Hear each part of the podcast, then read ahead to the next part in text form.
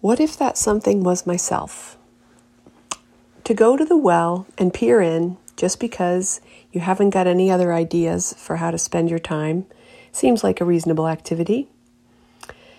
Like how park benches are just there for you to sit on and take, take life in as it is right there in front of you. I keep hoping for a kid energy to pop out one of these mornings like it's Christmas Day and they race down the stairs to see what's new to discover, and they are so sure it's going to be good, probably just what they asked for or something close. It doesn't matter what holiday, really. Any holiday would be exciting. I want that feeling of being in love with something. What if that something was myself? A sweet comrade suggested last night as we discussed how good it feels to wear fancy, fancy lingerie just for ourselves. But when she said it, I literally blushed, and that was exciting. An idea close enough to my heart to pique its interest, as if that might be possible, and make loving yourself one's little hobby. I have been wishing for something more along the lines of getting back into something to do with work, as we've had a fight and it's still kind of chilly at the office, being that the office girl still feels butthurt we've shit on her all these years. Maybe flowers would help. Nope, I already have those. Not enough of a kiss and make up to get her back to do the job.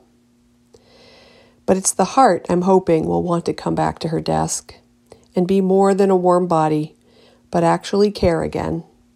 But I guess it's too soon, and I need to be patient.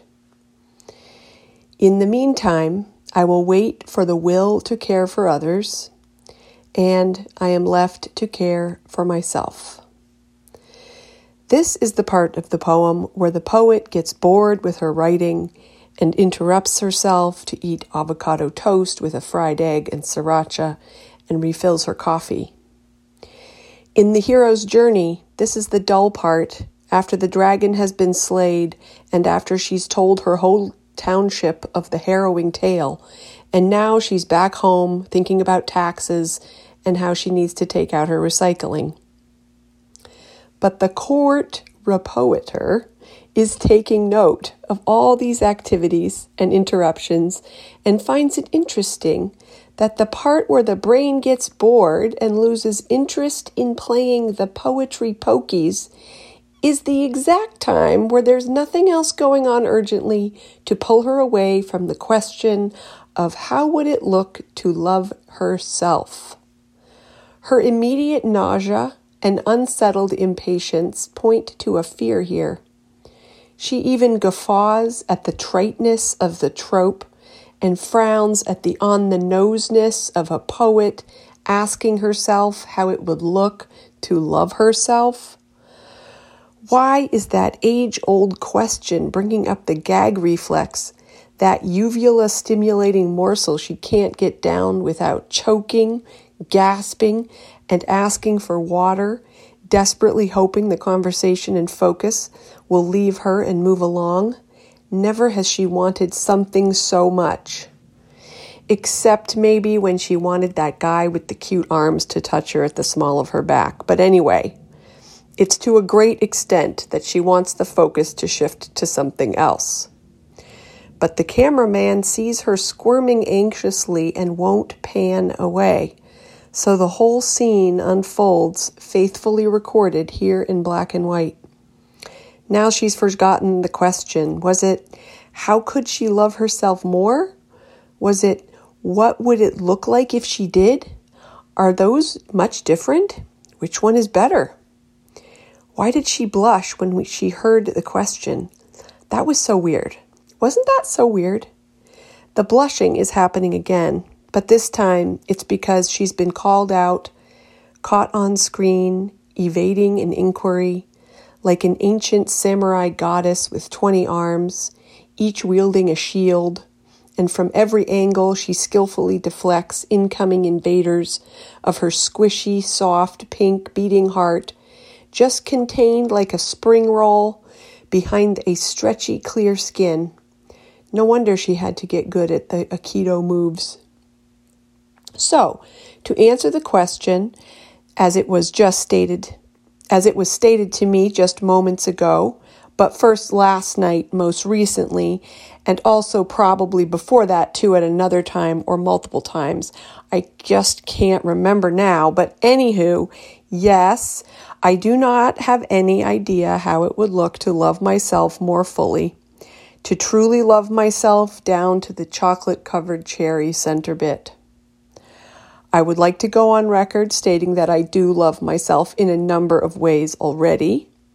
Have you heard how sweet my old, my regular old Tuesday nights are when I set out my bath with oil and candlelight dinner? And did I tell you how much cozier it is with the two new fireplaces I've got now? And how I turn down the bed just for myself before I even go out for my long evening walk? so that it's all downhill in a good way once I get home. That is a very loving thing I do for myself, just for the record. And also, did I tell you how I buy nice clothes that make me smile when I put them on? And the fact that all my cells light up when I go about my day brings a love of myself and my zany style and makes me feel good about myself. And how else do I love myself? I give myself time here in my bathrobe for an embarrassingly indulgent long hours with bottomless coffee in the sunny window nook, waiting to hear what birds are singing in the woods out back my garden. And whilst waiting for inspiration, I find just this accompanying myself here is very loving indeed. But the fact that I'd forgotten the question how could I love myself more completely, tells me that despite all of these deeply honorable gestures I provide myself, that there's that one last bastion holding out, that iron door deep in the underground caverns that has some secret behind it, which is that inside that squishy, impossibly tiny and delicate heart is a hollow ventricle waiting to be filled with an unconditional, permeating, soaked through, dyed in the wool, deep, deep love of all her parts. And I haven't knocked on that door yet, but the fact that I blushed when I heard the question makes me realize that I know that door is there, and I really should go over and push it till it creaks open and the rats and spiders pour out and after that I go in and rescue my Disney princess. Such is the story I've been hoping would arrive with a bow on my purple doorstep as a result of pushing buttons on my phone on an application you may have heard of called Match. It seems I need to strike my own torch and head down that long, dark hallway to the end where the final frontier of love lives and slay a new dragon and have another victory to tell you about. About killing the gobbly, 80 headed creature called I'm Not Seeing You Fully All the Way and Loving You.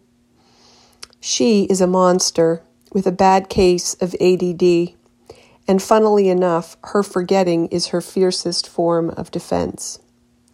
But she's no match for my faithful poet scratch, scratching out the epic tale and bringing home the long ass poems held high above her head to prove it.